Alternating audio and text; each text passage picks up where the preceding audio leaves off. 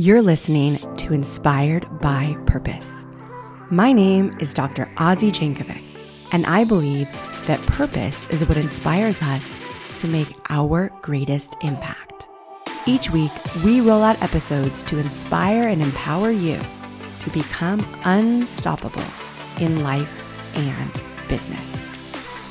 I am so grateful to be here with you. Now, let's get started.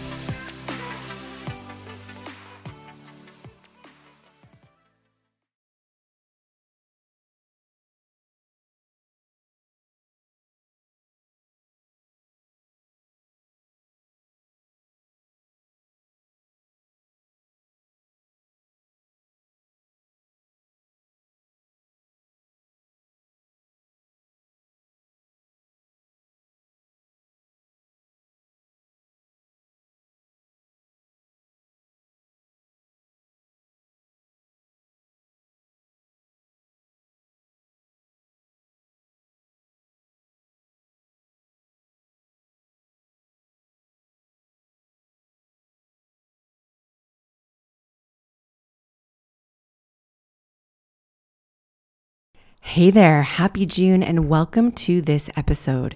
It is a really cool conversation between me and my friend Debbie Sassen.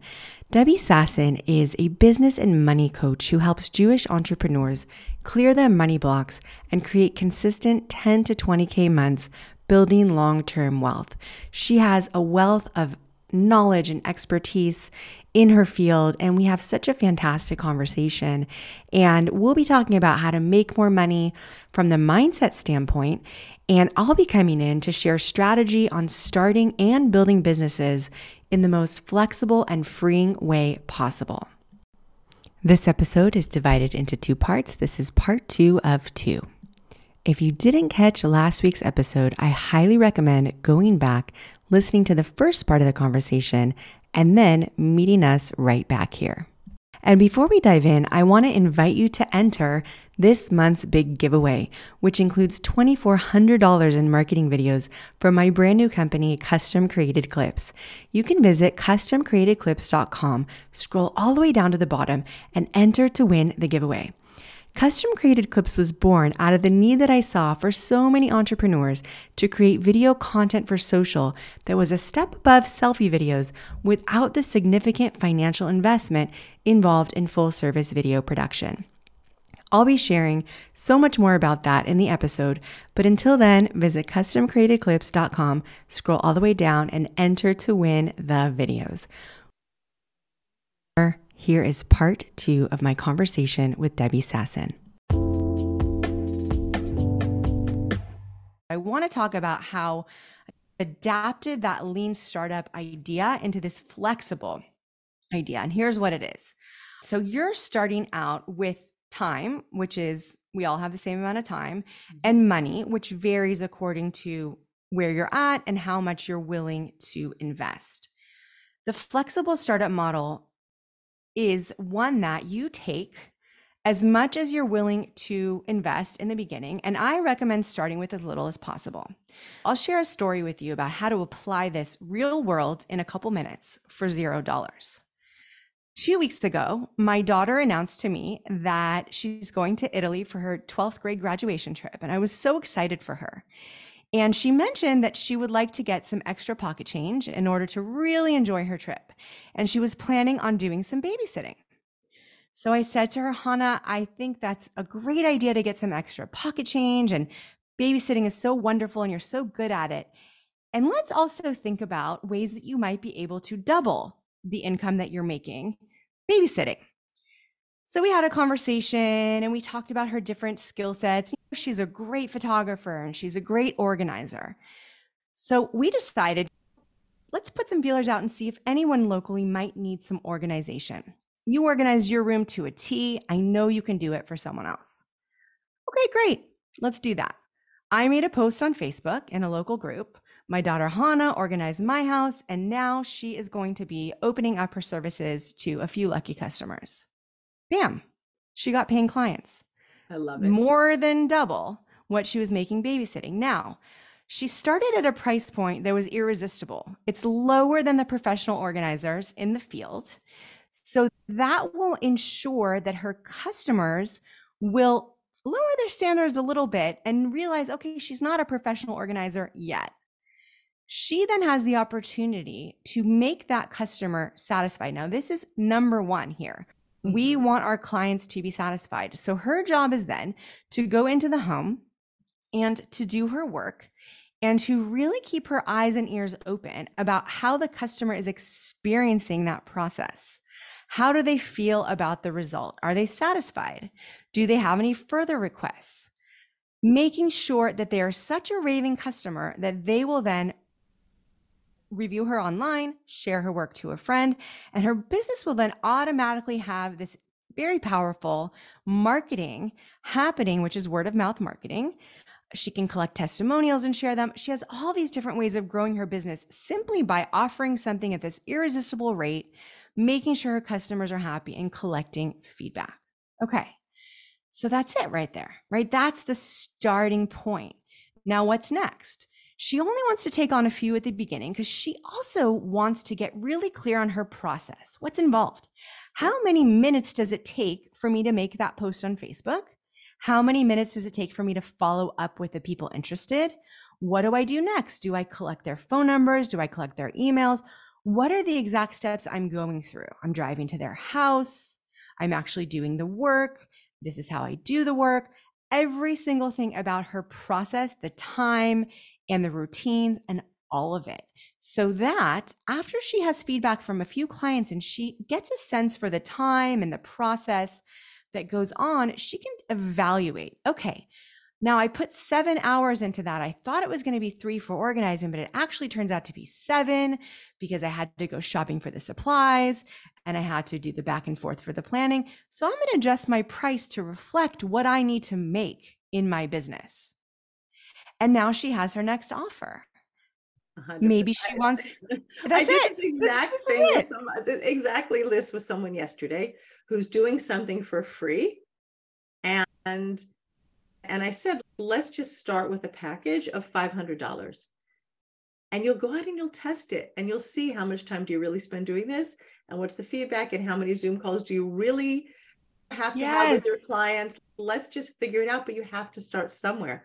And she could see that $500, because she's been doing it for free until now, was, you know, it was a reasonable price. It was a little bit outside her comfort zone, but she could see that there was value. And I said, we might find out that you're spending way more hours and you're really getting paid when you calculate your time $40 an hour, $20 an hour. And then it'll be like, no, I'm not going to do it at that price. And it's way more valuable to be to my clients. But we have to get started somewhere. Yes, we have to get started somewhere. So I want to share with you, I implemented this personally a couple weeks back. And what happened was that I, I took a sabbatical from business and I relaunched in January. And one of the things that I did was I did a giveaway. I gave away an Amazon gift card and a copy of my book, Beyond All Things. And I sent out a Google Doc so that everybody who entered would put in their email so I could announce the winners. And they also answered a few questions about what are the challenges in my business? What are my business goals? And what is my social media handle? Okay. So, flash forward three weeks, I announced the big winners, and I now have a spreadsheet of all of the entrants where I can look at what their goals are, what their problems are, and I can have a look at their digital footprint. So I did a few things with that. I sent out individual offers to the people who I knew that I could help with my consulting. Mm. I brought in a few clients, which was beautiful. And then last month, when I revisited it and I took a look at some of the social accounts and some of the women who wanted to upgrade their marketing, I noticed something interesting. And I noticed for the vast majority of these women, their Instagrams and their Facebook and their social media pages had a lot of static posts. So they were like really nice memes with quotes. They would have captions or they would have a cart- uh, an animated cartoon, whatever it was, they would have these static posts. But something was really missing. And the missing ingredient was that I never got behind the scenes. I was never able to hear them in a video or feel like I knew them with their digital footprint. So I had this flashback to three years ago when I hired my first social media team, and I was paying them good money. And they would do my Instagram posts and my Facebook posts and make me gorgeous graphics. And we grew the accounts and we were doing all right. But the CEO said to me, Kat Horsley, she said, Azi, please send me videos. I need videos. She was all the time asking. So here's what I would do I'd pick up my phone and I would press record and I would look at myself and I would freeze. Mm. I would mm. freeze. I wanted to sound competent and I couldn't talk to a screen and communicate in a competent way. I wanted to look polished, and let's face it, holding a phone in your hand is not always the most polished image. It can work sometimes. In any case, all I wanted, Debbie, was for someone to sit across the Zoom from me and ask me the questions that I could answer in a conversation. I could feel calm. I could feel like myself. I'm being myself. I'm speaking with you. And then they would turn around and produce clips for me to send to Kat so we could upgrade my social. And I had this breakthrough moment. And I thought, wow, my social media team is already creating clips. We have an amazing workflow. I could just do this. I've done over 100 interviews. I'm an amazing interviewer. I always get great sound bites, authentic, competent, warm sounding, all of the things. And so I shared this idea with a friend. I didn't make a fancy website, guys. I didn't buy a website domain. I invested zero money. I just had a little conversation with an entrepreneur who I thought maybe could benefit. Share the idea with her. Azi, she cuts me off mid sentence. Azi, what's the price? Nice. I threw a number out there and she sent me money. Okay. Nice. The next day, I was online. I happened to meet an entrepreneur, lovely dietitian whose Instagram looks like she's just like running diet programs. And when we were back and forth messaging on on Facebook, I realized, wow, she has so much depth. And I wonder if I should share this idea with her too. And I did. And guess what? We did her interviews 2 days ago and they were phenomenal. Mm. And it's the biggest rush. It's the best feeling to know that you as a business owner are helping people and being useful. And for me, it's really energizing. And what I'm realizing in starting this new business is that all the knowledge that I have from these quote unquote failures, like that failure in 2017, where it was the wrong time for my idea, was not a failure. It mm-hmm. was a learning experience where now I can take all of that learning and I can put it into this new venture, which is a flexible startup and a flexible growth. On a really practical level, I put the word out. I said, I have room for three beta clients at this rate and that was it. And I needed to test it at a beta rate because now what I realize is okay, wait a second. This is going to require X, Y, and Z so that my company can put its best foot forward and make a quality product for our clients. So it was like really figuring out that sweet spot. And now I set my May prices, and I'll do this in May and that'll be that. And after May, I'll step back and I'll look at the processes and I'll figure out who's my new hire and what are they going to do? What do they need to do? And I'll know step by step because I've been taking notes the whole way exactly what I did, exactly what my VA is doing. And now we have the manual to grow the next step. Okay, so this is the flexible process in a nutshell. And I really believe firmly that it can help so many people to reformulate how they even envision business. What are your paradigms for business? And those are holding you back. It could be time to take a look at this new model.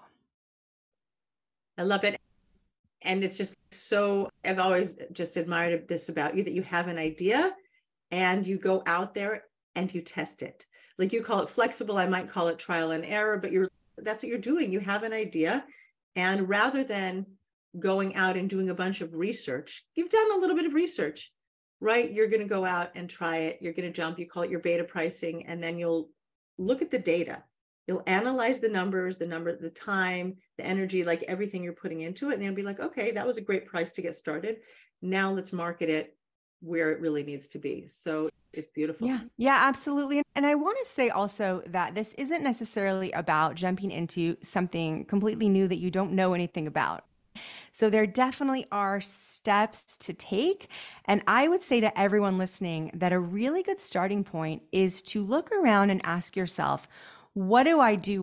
And it could be things you don't even think about, but going through your day and thinking out loud, okay, I organized my living room really well. And hmm, I put my makeup on really well. I'm good at that also. And I listened to a friend and I was able to get her give her good advice.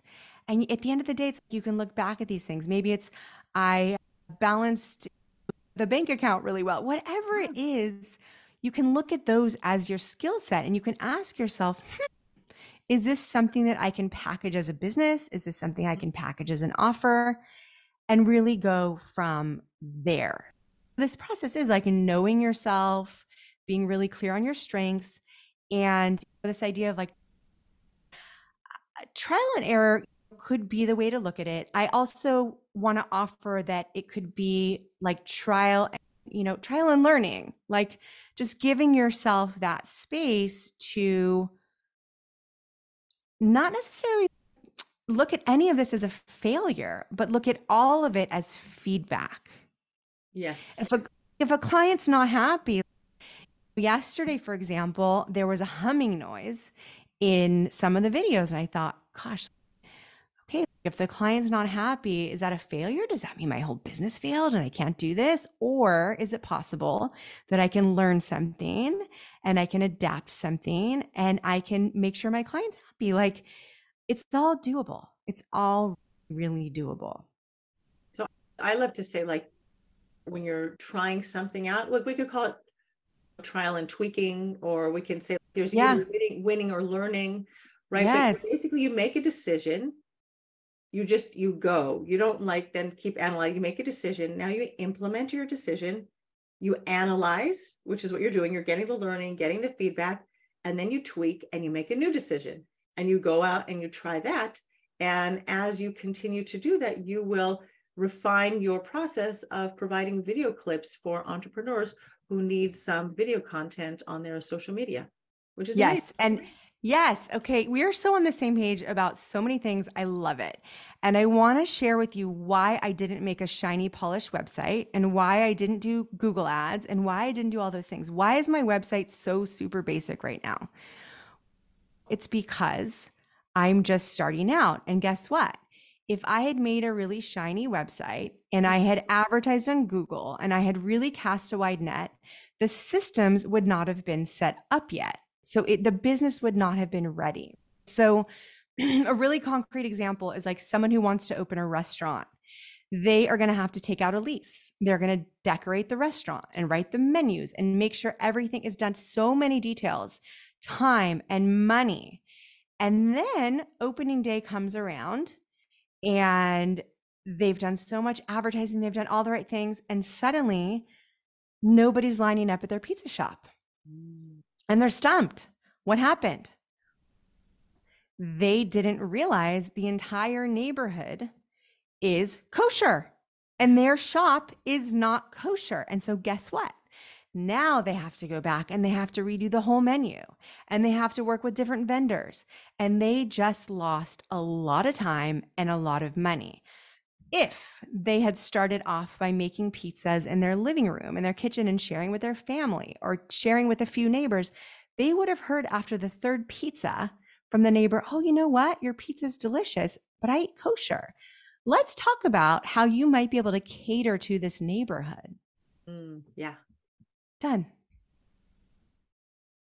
Beautiful. And I'm going to, it's going to go back to a point we talked about, I don't know, 15 or 20 minutes ago, when you're talking about the size of your business, because you can have a pizza shop in a neighborhood that decides that it wants to stay small and just be in that neighborhood and it's going to open at 11 o'clock in the morning and maybe even close at 5 in the afternoon.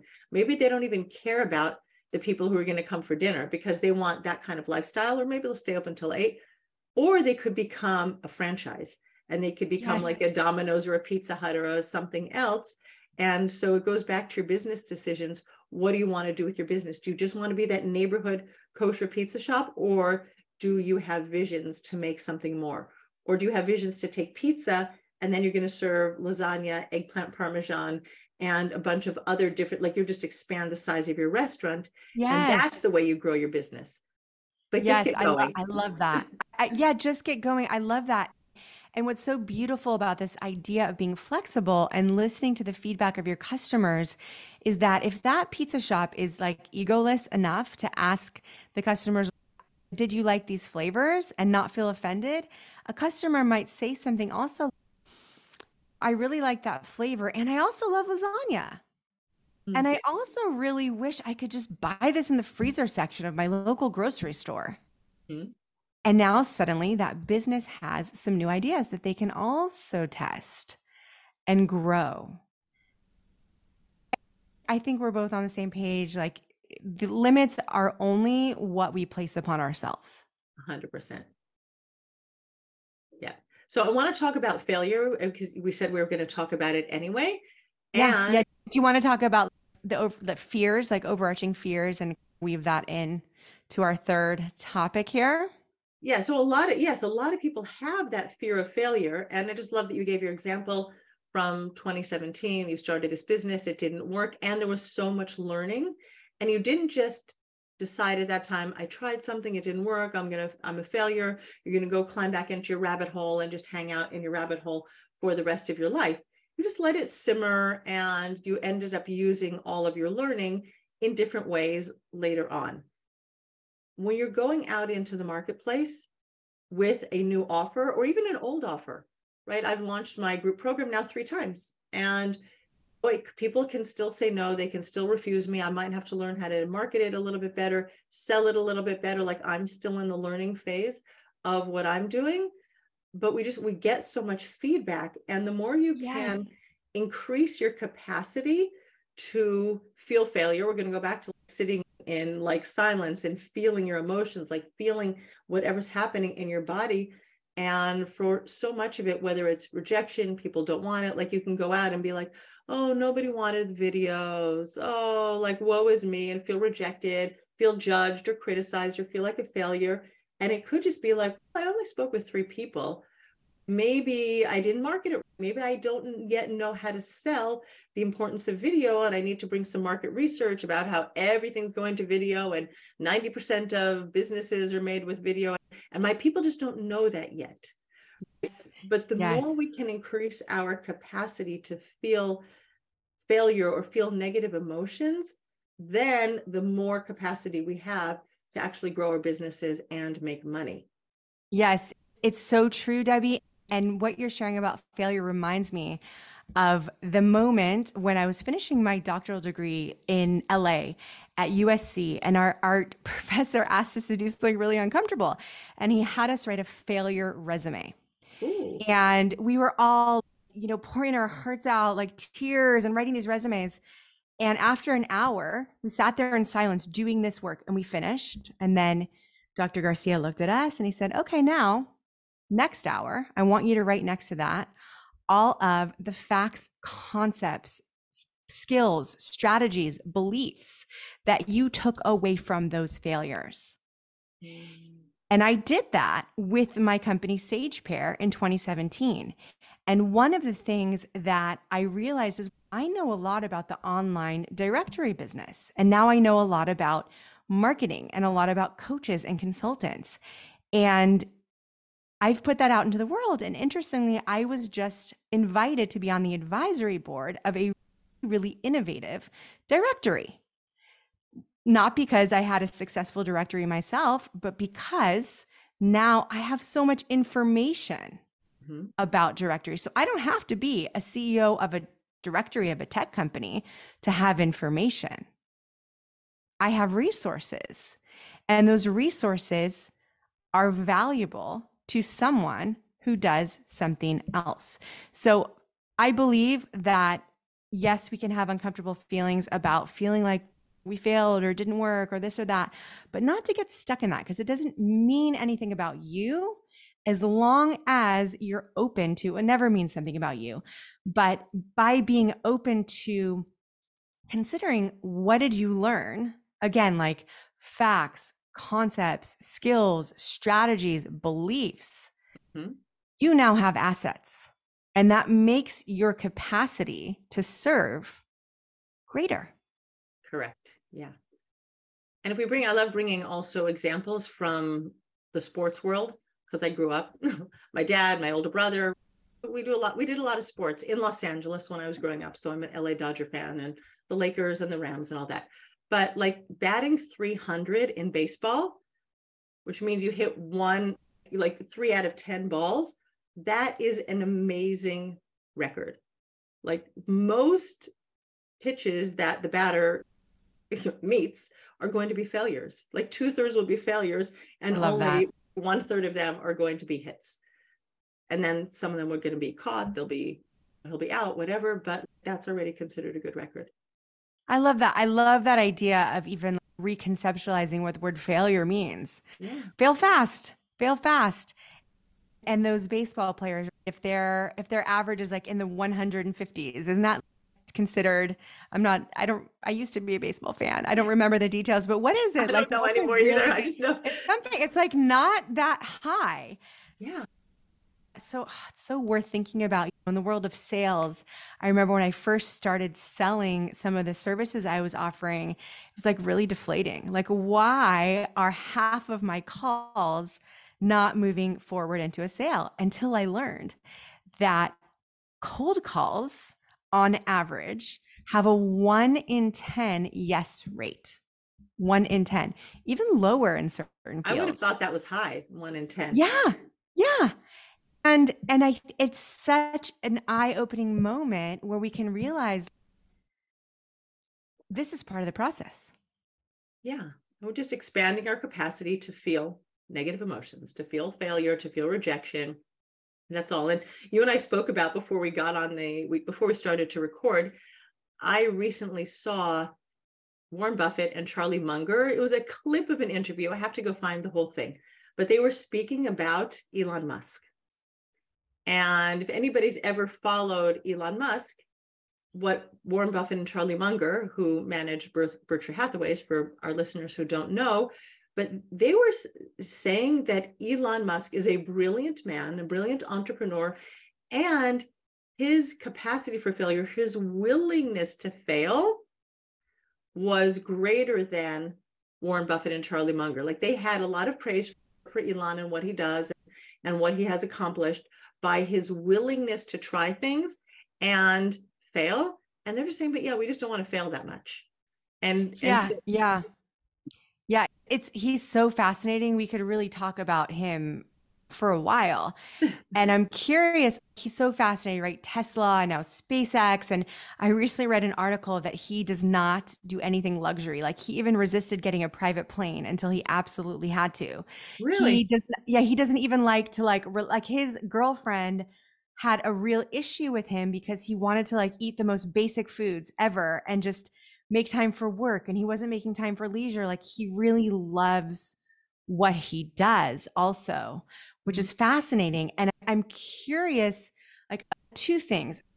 First off we don't all this is a fact like we don't all have the billions of dollars that elon musk has to invest in something and then fail casually and still have the private jet. So i think that's where this like flexible model can really come in. And the second piece like i i want to explore do you think, Debbie, it's possible that Elon Musk or even any of us could fail and not feel negative emotions?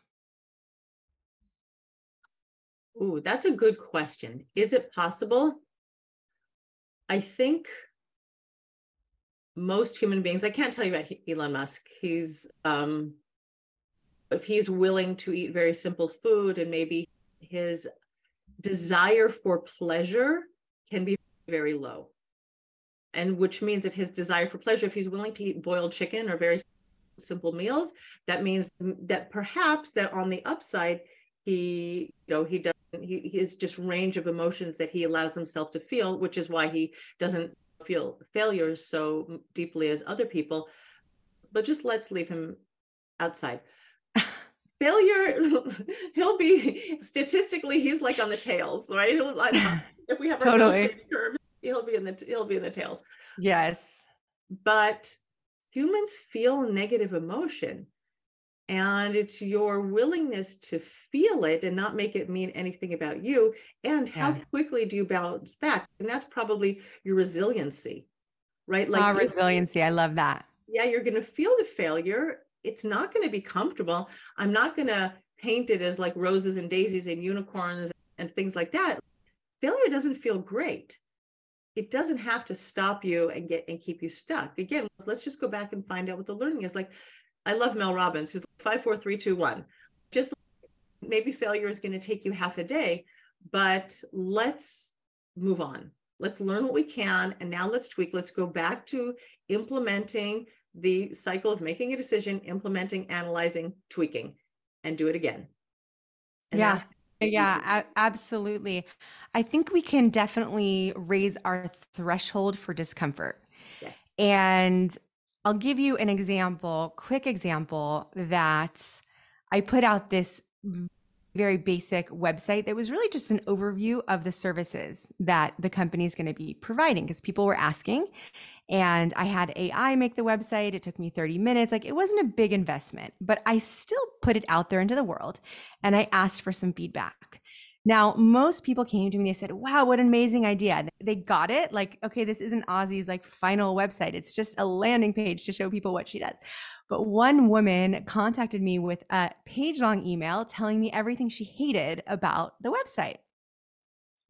So I'm like reading through and I'm thinking, hmm, this is really interesting. This person has nothing nice to say. I could really be agitated here. And then I had this moment where I realized that one of my podcast guests, Sunil Gupta, is a serial entrepreneur, and he shared there are four people you need with you on the entrepreneurial journey. One is a coach, one is a cheerleader, and one is your critic. And I thought about that and I looked at the email and I was like, hmm, okay. She definitely doesn't understand my process or what I'm trying to do here, but I'm still going to just read through this, make a note of it, and let it go. And it didn't bother me. And I think that if I'd gotten that same email like four years ago, mm. I might have shut my computer and crawled under the covers. What's good you didn't? It is really good. I was reading recently that feedback, like we talk about it being constructive, like constructive criticism, constructive feedback. There's just like all the negative things that she doesn't like, but was any of it constructive? Was any of it helpful because then you can also just pull out it was just all no okay fine right yeah. that's yeah. also as you grow the more people that know you the more people that encounter you wherever you put yourself out there your digital footprint you'll have more haters but- yeah and it's funny because i was almost going to shoot off a really snarky reply thanks so much for the feedback not everybody loves chocolate but i didn't do that but it's listen, not everyone likes chocolate, not everyone likes puppies, not everyone likes sunsets. Like right. I think it's time to just let go a little bit and realize there mm-hmm. are 8 billion people in the world and if a mm-hmm. million of them like what you do, chances are you can grow an empire. Oh my god. Right? If That's one out of every if one out of every million people likes what you do, like you'll st- we don't need everyone to like us.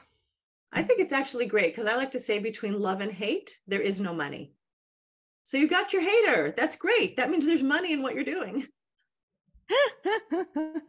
it's true. I remember Dr. Garcia, the same professor of blessed memory, used to always say, You're in front when you have daggers being thrown into your back. And I know that's like a really intense sounding metaphor, but some fields are really intense and there can be criticism. So if you check out Oprah's Instagram, Oprah is beloved, but guess what? She also receives a lot of hate. And so has every single person in history who's ever done something that's changed the world. Nice. I've never checked out her Instagram. I didn't even know she was on Instagram. but I'm not going to waste my time there. and that's actually ah. that's actually something that I will speak to because you said we all have the same amount of time, which is true. We all have 24 hours in a day, 7 days a week, 30ish days in a month. Some people do have different life circumstances, so I just want to and different life choices, different right. prioritize. Some people are single moms and so they might be doing the mom and the dad thing some people might have one child or no child, and some people might have, I have eight children. thank God, but most of them are out of the house. I was the doula for my daughter at her birth this week.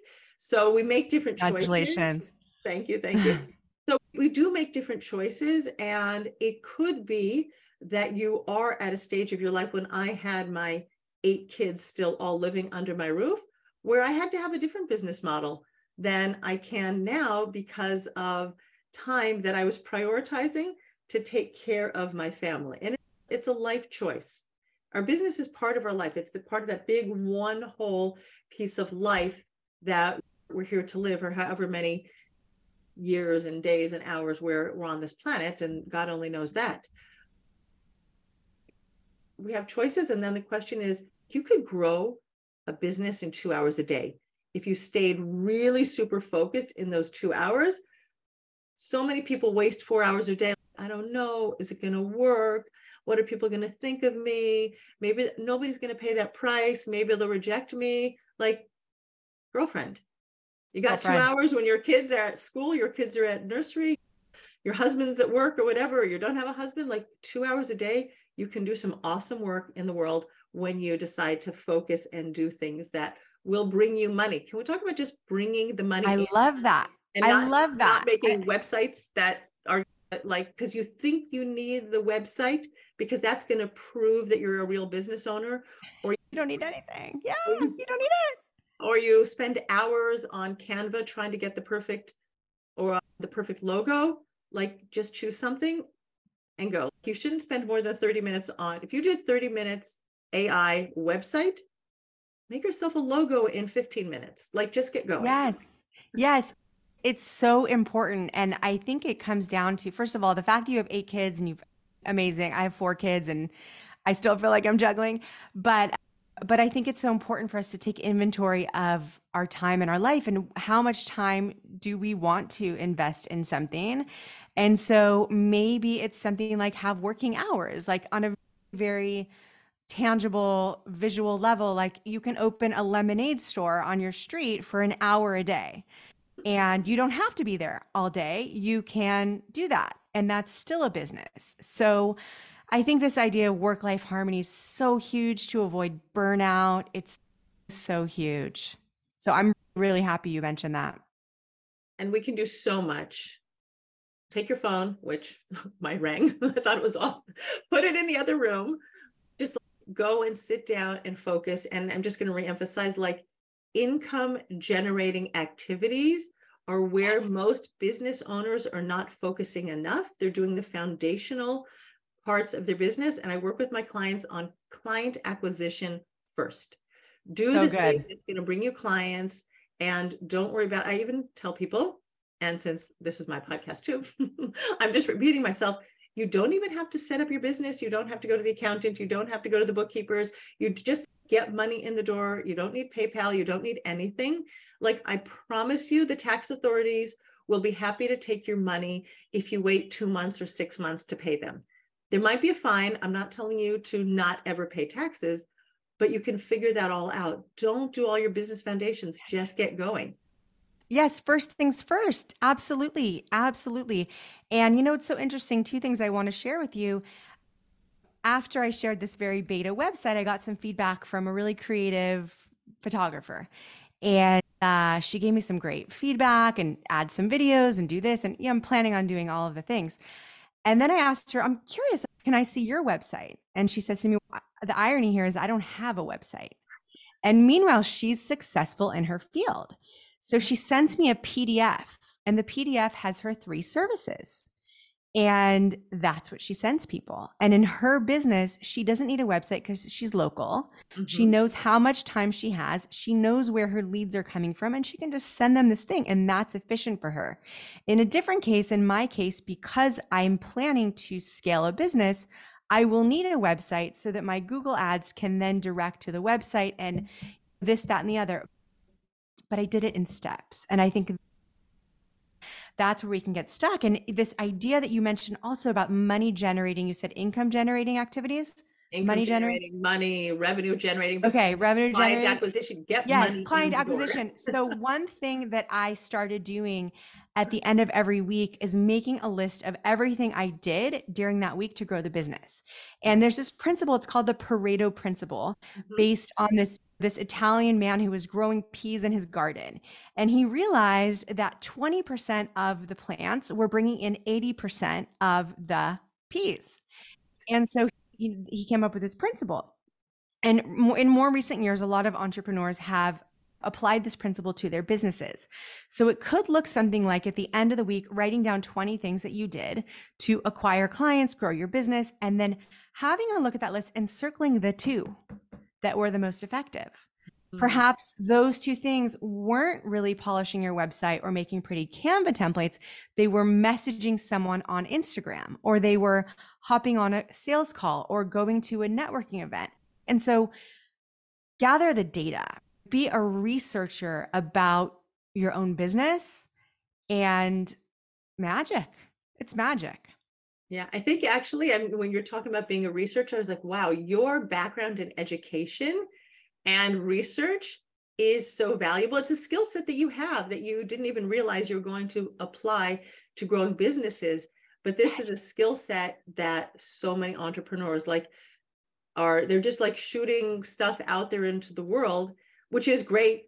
Get out of your comfort zone, go do it. But now let's analyze the data. Like which of your Instagram yes. posts or emails are performing well because you want to do more things like that.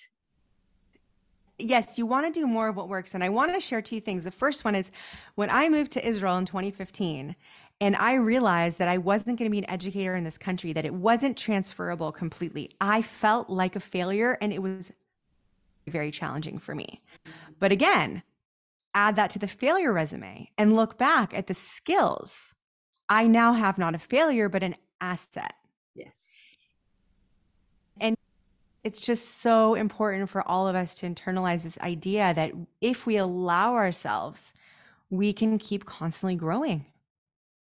We can. There's always more to learn. Yes, abundance more. is possible. Abundance is possible. The title of this episode. Yeah. So I'm going to look at my list and see what else we haven't talked talk about. Um, I want to talk about one more thing. Gosh, what was that? We were well, talking about. I want to speak specifically to. I mentioned it a little bit. Your financial thermostat, mm, because okay. that was part of your beliefs and what feels comfortable to you. We do have an internal thermostat for how much money we believe that we can ask for, receive, hold on to and even gift or share or give to charity. We have financial set points. And knowing where yours is, which is like yesterday when I speak with my client and said, okay, $500 for a, a package and let's get started. And we started with, could you make $100,000 in a year? And that was like, no, actually 10 years. We started with 10 years for sure.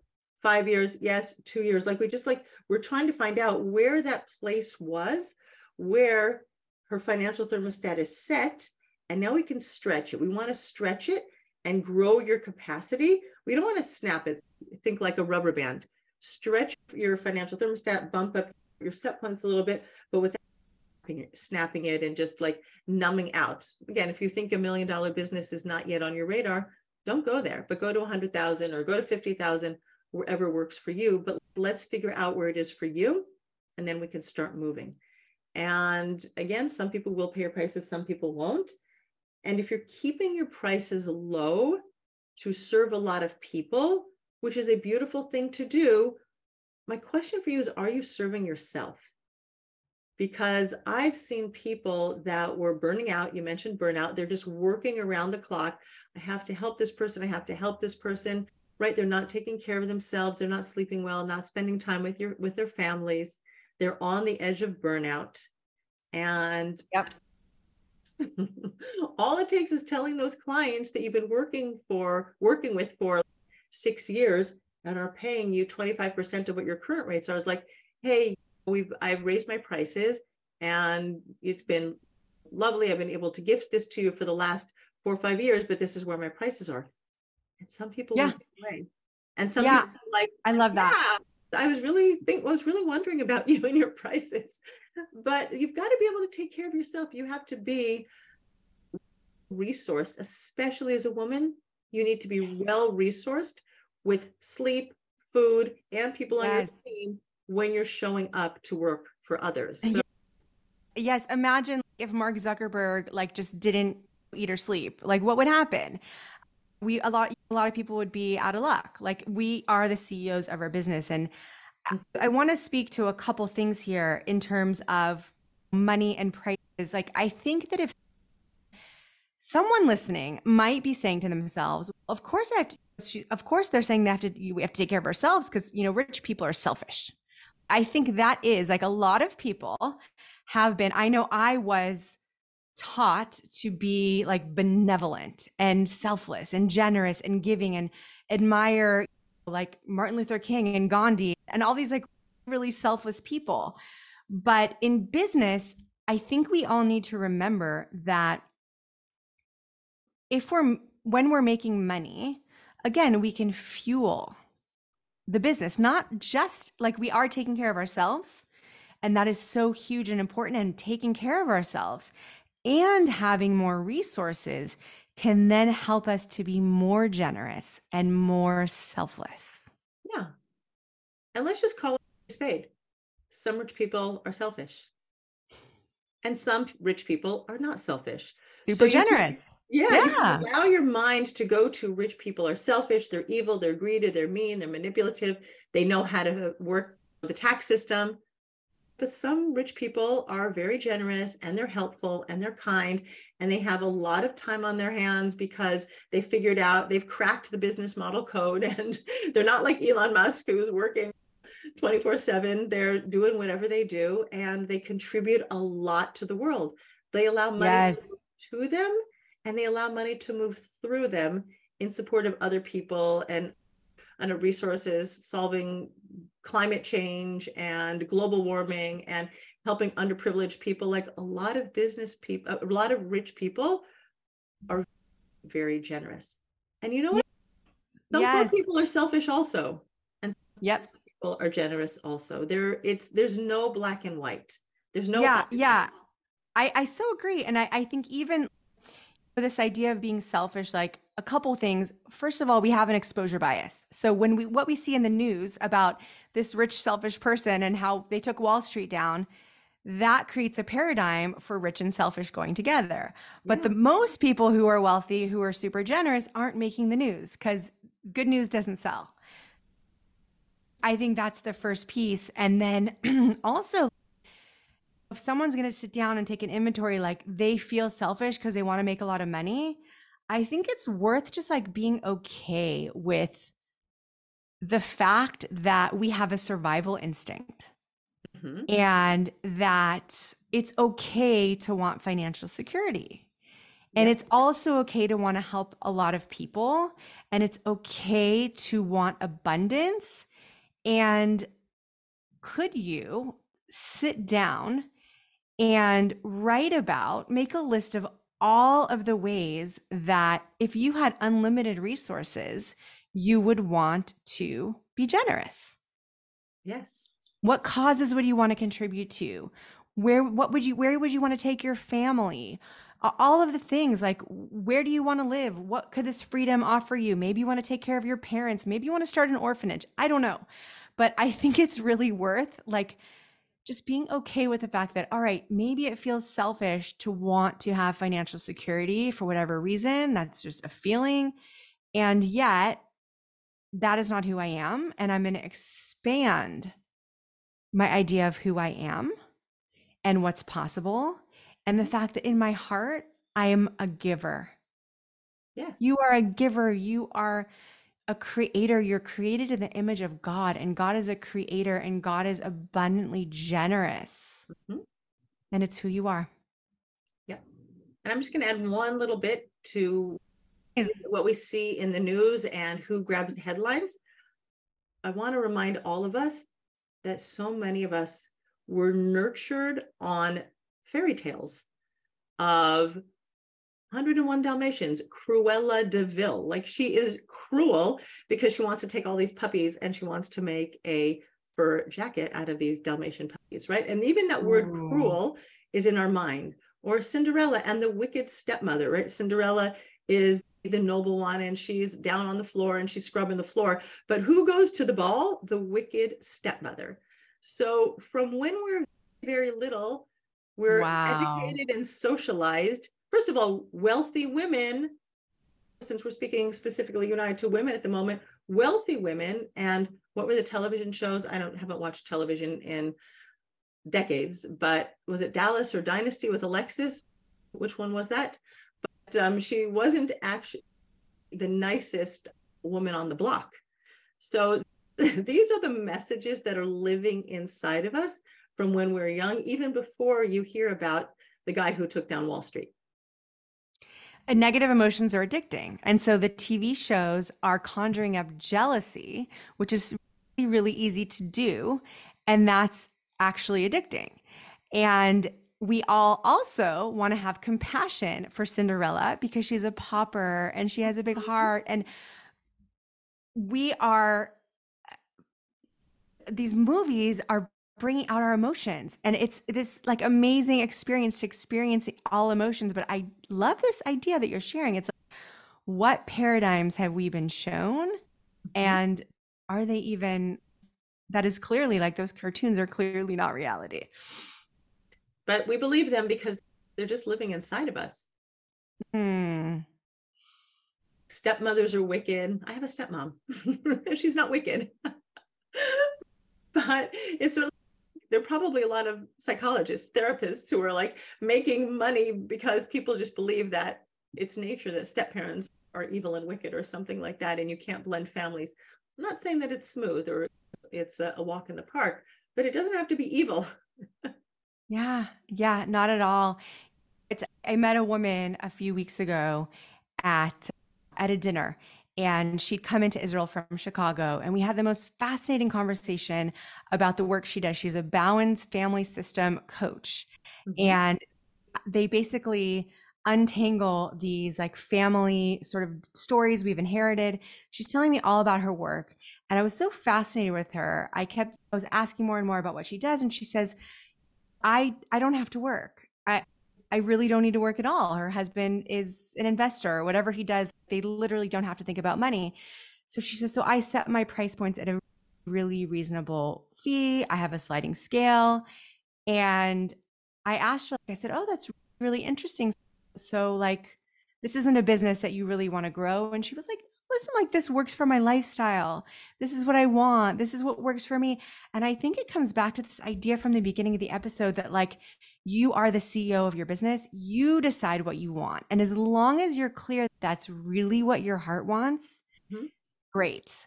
So I would love to invite everyone who's listened to this to think about what are a couple of the points that you are taking away that you can use to grow your business to bring more abundance into your life and business. And I also want to invite you to shoot me a personal email. I'm Azi at drazi.co, A-Z-I at D-R-A-Z-I.co. I want to hear, I would love to hear what you're taking away from this. And I answer all of my emails.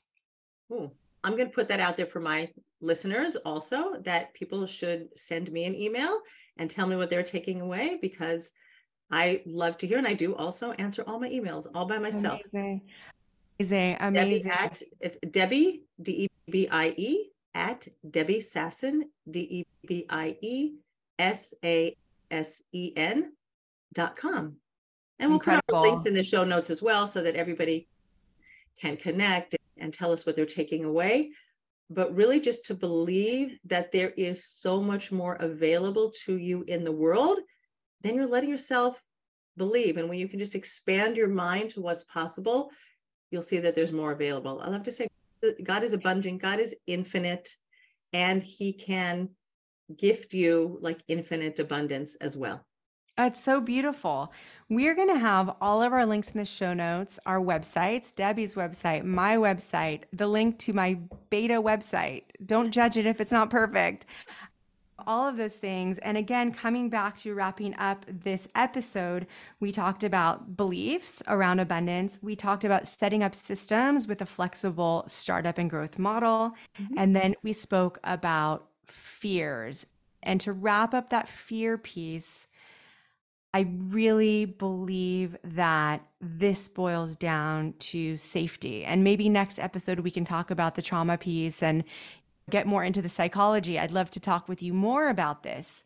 But this idea of feeling feeling safe in the process and uh, and reminding yourself that you're safe. So I'm going to do that 90 degree, the 180 degree turn. I'm definitely taking that away from the episode and so much more. Debbie, thank you. Thank you for this conversation. It was really special. Thank you. It was a pleasure. I'm glad we had a chance to do it. Thank you so much, Debbie.